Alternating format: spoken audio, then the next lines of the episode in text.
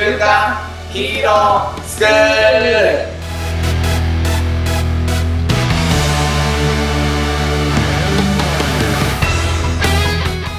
アニメ好き、働かないリーダー育成のマサオンと、漫画好き、生き生きした大人たちのセミナー講師、ヤマトンです。はい。今日もよろしくお願いします。ヤマトンヤマトン。うん。前回も多分15分から20分ぐらいにまとめてもらいましたけど、はい。はい。収録どんくらいやってんでしたっけあれ？僕1時間2分ぐらいでやってますかね。っていう激アツな男であるということがちょっと発覚しましたね。いやー、もうすごいっすね。なんかあの、半年分ぐらい取れるんじゃないかなそうです感じが、一個一個の作品でね、やったらっていう感じなんです。けども、はい。というわけで、引き続き、あの、今日もね、えー人物、カメラマン、撮影の、えー吉金さんに来ていただいています。吉金さんよろしくお願いします。お願いします。はい。というわけで、まあ、暑かった前編から今日はさらに暑い後編かなと思ってるんですけれども、えっと、今日はプロカメラマンさんから聞くブランディング、しかもアニメからそこが学べるんだっていうところがすごい新鮮なんですけど、どういう視点でのブランディングになるんですかね。そうですね。まあ、僕、人物のカメラマンで、主に経営者を撮ることが多いんで、うんその時に自分の見せ方っていうのをあんまり考えてないパターンもよくあるんですよ。うんうん。どう見せたいんですかって言った時に、いや、綺麗にとか、かっこよく、ぽやっとしてて、うんじゃあ綺麗にって言っても、例えば対象、どういう人見せたいんですかって言った時にですね、例えば、えー対象が女性で、自分の仕事は何かコンサルで教えたいと。で、うん年齢は40歳から50歳ぐらいの人になんか仕事を教えたいとか。うんいう。でも、あなたのお仕事って健康系のやつを教えたいってことですよね。綺麗にとってもいいですけど、そんなアクセサリーつけてたらあんまり健康系な感じしませんよとか。うんいや、でも私似合うんですよ。こっちの方が顔に合ってるんですよ。だけど、それだったらこういう客層には、ね、あの、例えば、あこ、綺麗で憧れられる。自分が主人公になって憧れてる人たちがを顧客したいっていうんだったらいいかもしれないですけど、その施術系習いたい、健康系を習いたいっていう人って、こんなジャラジャラつけてたら、あんまり、この刺さらないと思いますよって言ったら、あ、そんなこと考えたこともなかったとか、自分がどう見せたいか、見られたいかっていうのとか、それはビジネス上に見られたいかとか、個人的に見られたいかと。婚活してる人だったら異性にこう見られたいか。まあ、それぞれあるかもしれないですけど、そこがぼやーっと、うん、なんていうか、相手に合わせずに、まあ、いい場合もあるかもしれないですよ。相手に全部合わせてたらね、キリがないんで。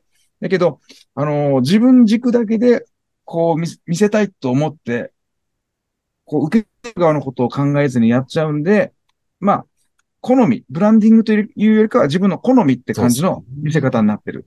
ああ、ねそれはあの、僕も吉金さんに、あの、撮影お願いした時に聞かれたのをすごい覚えてます。なんかあんまり、なんだろうな、自分たちの商品とかサービスをこういう風に見せたいっていうところは持ってても、自分自身の姿を相手に、その、まあ、ペルソナみたいな感じですよね。はい。あの、どういう風に見せたいんですかっていう質問はね、結構ドキッとしたのをね、覚えてます。はい。まあ、アニメでもキャラクターがブランディングされてるなっていうのは、よく思うことなんですよね。うん。なるほどね。まあ、はい。あれかなその、視聴者とか、こう、はい見てる人たちが、このキャラクターのことをこういう風に感じてほしいっていうことを、すごいこう、制作者も意図してるっていうはい。ことですかね。はい。うん。それ、この、アニメだったら、まあ、大きく分けて二つあると僕は思ってるんですけど、うん。一つは世界観、そのアニメの世界観としてのブランディングと、うん。中のキャラとしての、まあ、ブランディングっていうのがあると思うんですけど、うん。そこがブレちゃうと、すごい見る側が、こうちょっと違和感とか、場合によってはちょっとこう不快感を感じてしまう恐れがあるなと思ってて、例えばですね、サザエさんとキャプテン翼型としましょうん。う。あの世界観。まあ、両方とも割と日常生活みたいなベースではあるじゃないですか。手からビームが出たりはしないじゃないですか。そうですね。だけれども、翼くんは結構オーバーヘッドキック来るとき5、6メートルはジャンプしますよ。そうですね。タイガーショット。カツオが、カツオがもしそれやったらだいぶ違和感なんですよ。だいぶある種言うですね。はいうんだから、サザエさんは本当に僕らの日常生活に近いっていう、もう世界観があって、世界観それを共通認識とれるから、その範囲内で見てると心地いいし、違和感を感じる。うん。で、キャプテン翼とかは、最初のうちから、このぐらいちょっと非現実的なヒーローはいるよ。でもサッカーに関して以外は割と普通の世界できますよっていうルールをまず共通認識として視聴者に与えるんですよね。はいはいはいはい。そしたら最初にそれを認識して、あ、こういう世界観ねって分かった上で、そこから発達しなければ違和感は感じないんですよねうん。うんうんうんうん。中小企業のこう経営者のプロフィール撮影ってなった時に、まあその違和感を経営者っぽい写真っていう風になっちゃうと、違和感を感じちゃうような人たちも多いですよっていうことですかね。なんか、そうですね。あの、うん、その人自体が違和感になるもあるし、うん。多いのはブランディングできてないから、その場で初めて考えるっていう人がはいはいは多い、はいいん。ですよね。なるほどね。私ってどう見せたいんだろうとか。自分のビジネスって、まあ、極端な話、ペルソナもちょっと曖昧な人が割といるんで。誰に、誰にこの写真見せたいんだろうってことを全然考えてなくて、ちょっと恐ろしいことにそれをデザイナーさんとかホームページを作る人も考えてないことが多いんです。はいもう全部が見えてるデザイナーさんとかだとすごい素晴らしいですね。やりやすいです。やりやすい。やりやすいし、やっぱ指示系統が一つじゃないですか。はいはい頭の中いろんな人がいろんなことを考えてやってると、もうちぐはぐ感で出てくるんですよね。なるほど。まあね、そうっすよね。うん。もうそっちの方が絶対、もう雑誌とかでも、やっぱり編集長とか編集者が軸を持って指示するじゃないですか。うんこういう写真撮って、とこういう記事入れてってなるのに、カメラマンの写真見て、初めて編集長とかがページ構成考えるなんてことありえないじゃないですか。今そういうちょっと逆転現象が起きてるんで、うんそこが起きてるんだ。うんめちゃ起きてます。こういうアニメとかは、まあ、プロ中のプロがやってるじゃないですか。こういうテレビで放映されるようなやつは。そうだね。それを見ると、どれだけ会議をして、こういう視聴者に、こういう風な感情になってもらって刺さるためにっていう作戦を練た上、え、え得て、放映してるわけじゃないですか。そうっすね。それをちょっと感じてほしいなと思ってる。なるほど。いやー、なんか、なるほどね。いや、なんか、よく漫画とかアニメって、その、構成資料を見せてくれたりとかするじゃないですか。絵コンテだったりとか。はいなんか、それって、あの、キャラ設定とかもそうっすよね。なんか全然その本編とは関係ない、そんなとここう全然シーンに出てこなかったじゃんみたいなところまで、こういう想像してたりとか、作者も実際にその地をこう訪れてロケをしていたりとかしますよね。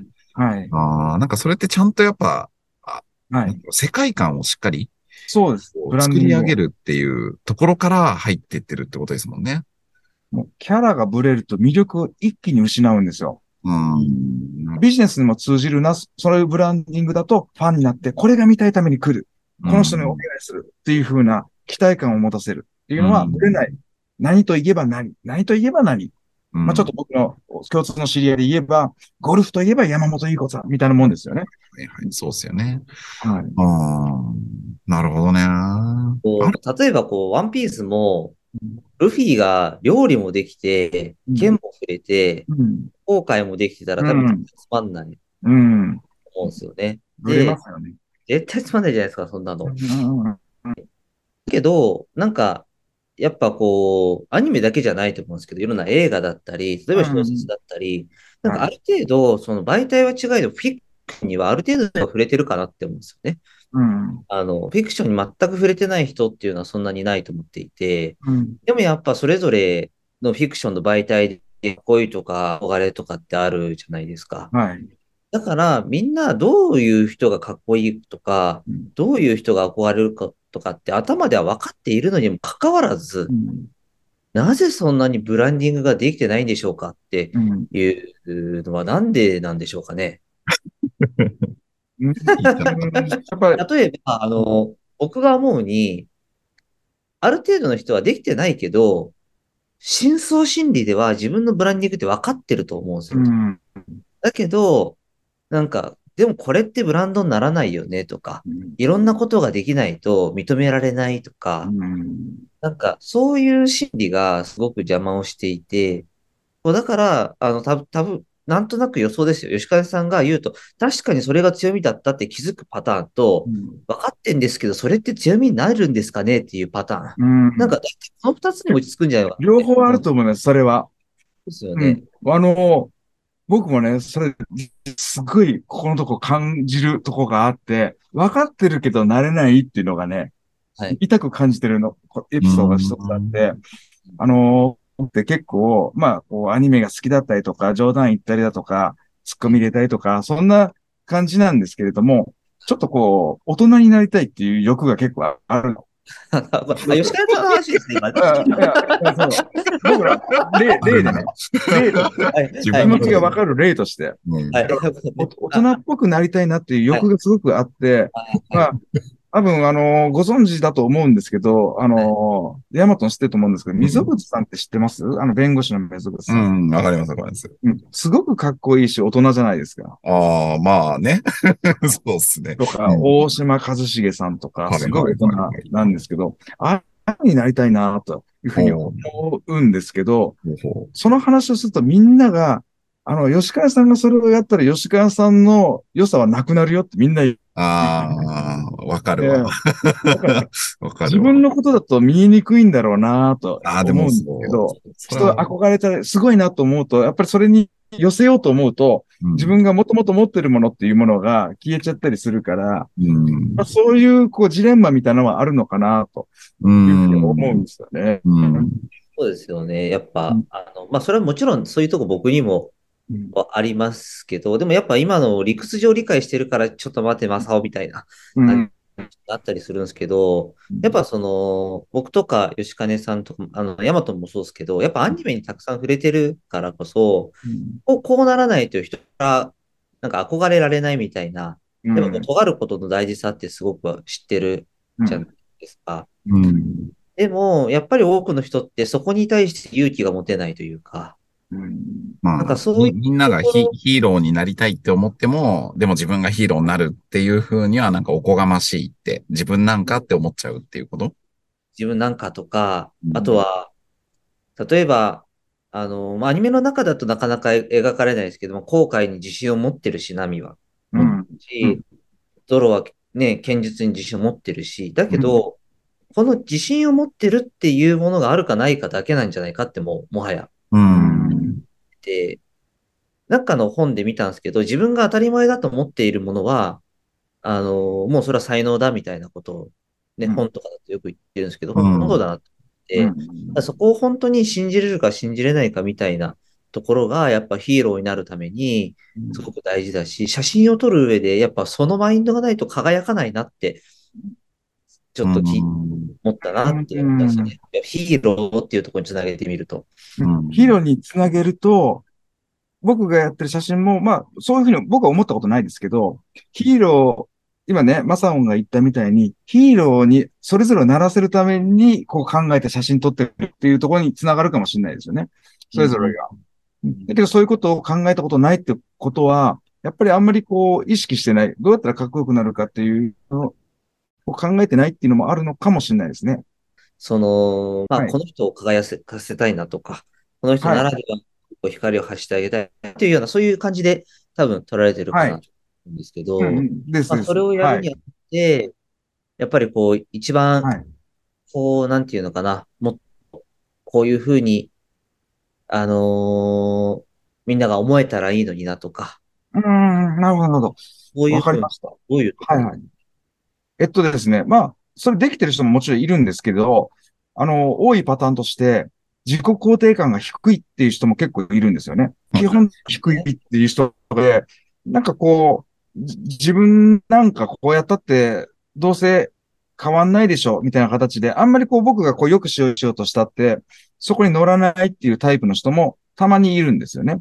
ただですね、そういう人っていうのはやっぱりコンプレックスがあったりしてですね、なかなかこう、写真を見ても、こう、響きにくいっていうか、まあこんなもんでしょうとか、あんまりこう直視もしないっていうところがあるんですけれども、ただこう、この人と深く話していくとですね、たまにですね、なんか自信出てきたとか、自己肯定感上がってきたとか、これからちょっともうちょっと自分好きになって生きていこうとかいう発言をする人もたにいるんです。最終的にこう写真を選ぶっていう段になって大きい画面で見るんですけど、その時に、あれ、こんな表情僕できたんですねとか、私こんな笑えるんですねっていうことがよくあるんですよね。いいですね。それは。うんその時に、私ちょっと、今までメイクと興味なかったけど、メイク習おうと思いますって言ったりとか、また私、いるかもしれないとか、そういう気づきあのー感じてくれる方が、もいるんですよね。結構まあ感動してますよ、僕は今。素晴らしい仕事ですね。うん。うんこういうところ、まあ苦労するというよりかは、そこは、まあ、あの、すごく、そこまで感じてもらうまでには、いろいろ持っていくの大変なことはある。すごくそれはやりがいがあるところなんで、僕は好きですね、すごく。素敵。いい話です。やっぱその人が気づけてなかった良さをその人に気づけるほど貢献はないと思うので、素晴らしいなと思います。ちょっと吉川さんにこう、最後になっちゃうかもしれないですけど、アニメ好きだったからこそ撮れてる写真があるとしたら、はいそ。こにどんな違いがあるんですかね、吉川先生。僕って、もともと映画監督になりたかったんですよね。うん。なんで、こう、アニメもそうですけど、写真っていうのは常にストーリーを感じるっていう癖ですよ。つまりこの写真を撮ってるけど、この前後っていうのは、どういう風なストーリーで流れてこの場面があるのかとか、で、その人の背景っていうのはどういう人で、どんな家族構成でっていうのはもちろん聞きますけど、あの、それプラスそういうことを感じさせるべきなのか。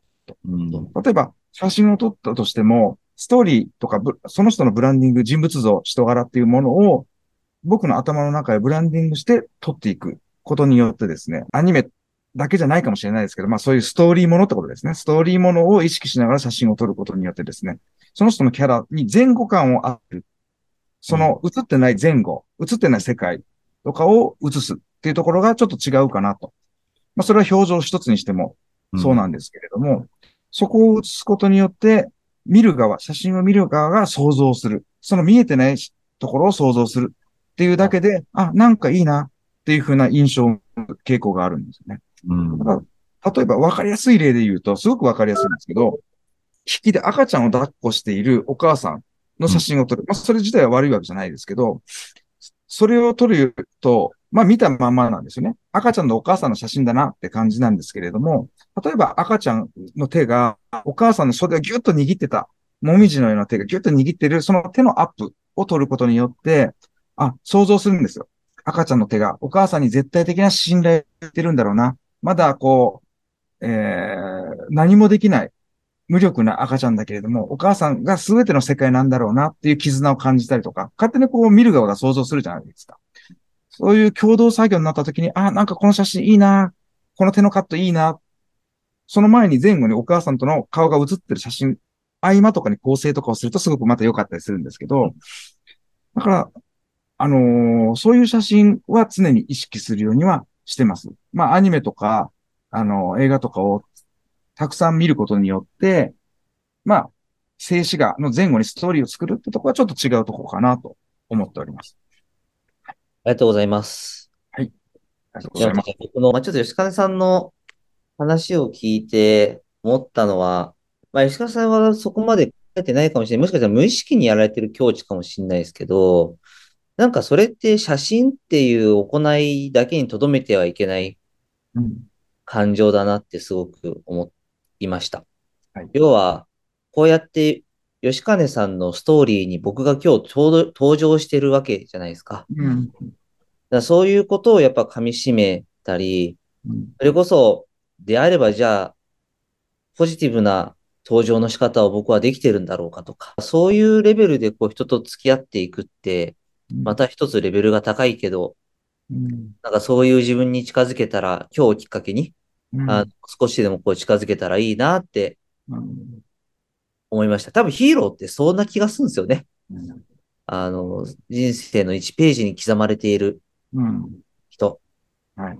自分がそういう風になれたらなっていうのをすごくちょっと思いました。今日吉川さんの話を聞いて。ありがとうございます。はい。本当に以上です、僕は。はい。ますいやー、ちょっとね、後半もなんかもう、マサオンの 二人のトークが深すぎて、僕は何を喋ったらって感じなんですけど、まあ、まず一つママジで質問しすぎた。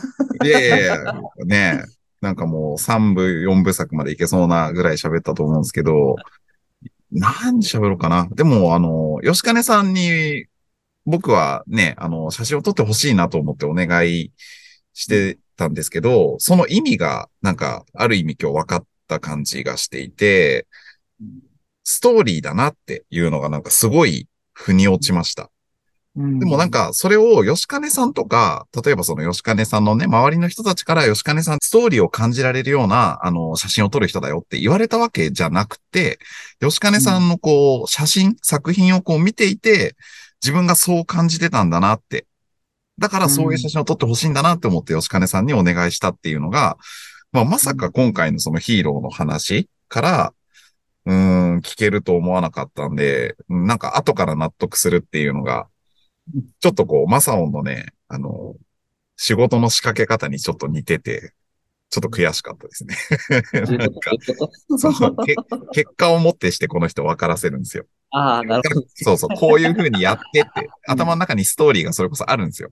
なんだけど、それを言わないんですよね。で、結果をもってそのストーリーをこう気づかせるみたいなコンサルの仕方をするんですけど、うん、まさに吉金さんの写真をもってして、あ、だからこの人の写真ってストーリーを感じられる写真なんだなって気づかされた感じがありました。ま、まさにしてもそうなんですよね。うん、先ほど、あの、感動するのは想像させたらって言ったじゃないですか。うん、それ、写真もそうだけど、写真以外もそうなんですよね。うん。結局のところ、あの、僕は、あの、それを情報と印象というふうに大きくいつも分けてるんですよ。写真うんも写真以外でも、ほぼ全てのことには情報と印象があるなと思ってて、うん、で、情報を与えると、それは事実としての認識でしかない。でも印象っていうのは、その、受け取った側が事実と思う。うん、うん。例えば、私サバサバしてるんで、人の悪口とかあんま好きじゃなくてとか言っても、そういう人って結構悪口好きだったりすること多いんですよね。うん、反動で。だからそういうのは事実じゃなくて、あ、サバサバをアピールしたい人なのとしか僕は思わないです。うん、どちらかというと。事実はそっちなんですね。うんその言ってる内容よりも。うん。だから、印象っていうものは事実と感じるんで、逆に言うと、サバサバしてるっていう風な印象を感じさせれば相手はそれを事実として感じる。そうですよね。情報を与える。うん。だから、相手の、こっちへ情報を与えすぎるよりも、相手に感じてもらうっていうのがすごく大事なんで、うん。まあ、ビジネスでもそこまで考えて感じてもらうっていうふうにしなきゃ、事実としては捉えられない。から、そういう戦略で写真撮っていこうよ。まあ、写真だけじゃないですよ。写真の場合は写真撮っていこうよだし、他のビジネスだったらそういう戦略を練って発信、見せていこうよっていうん。う感じなんですけれども。なるほどまあだから、マサオンさんがそういうふうに同じですよね。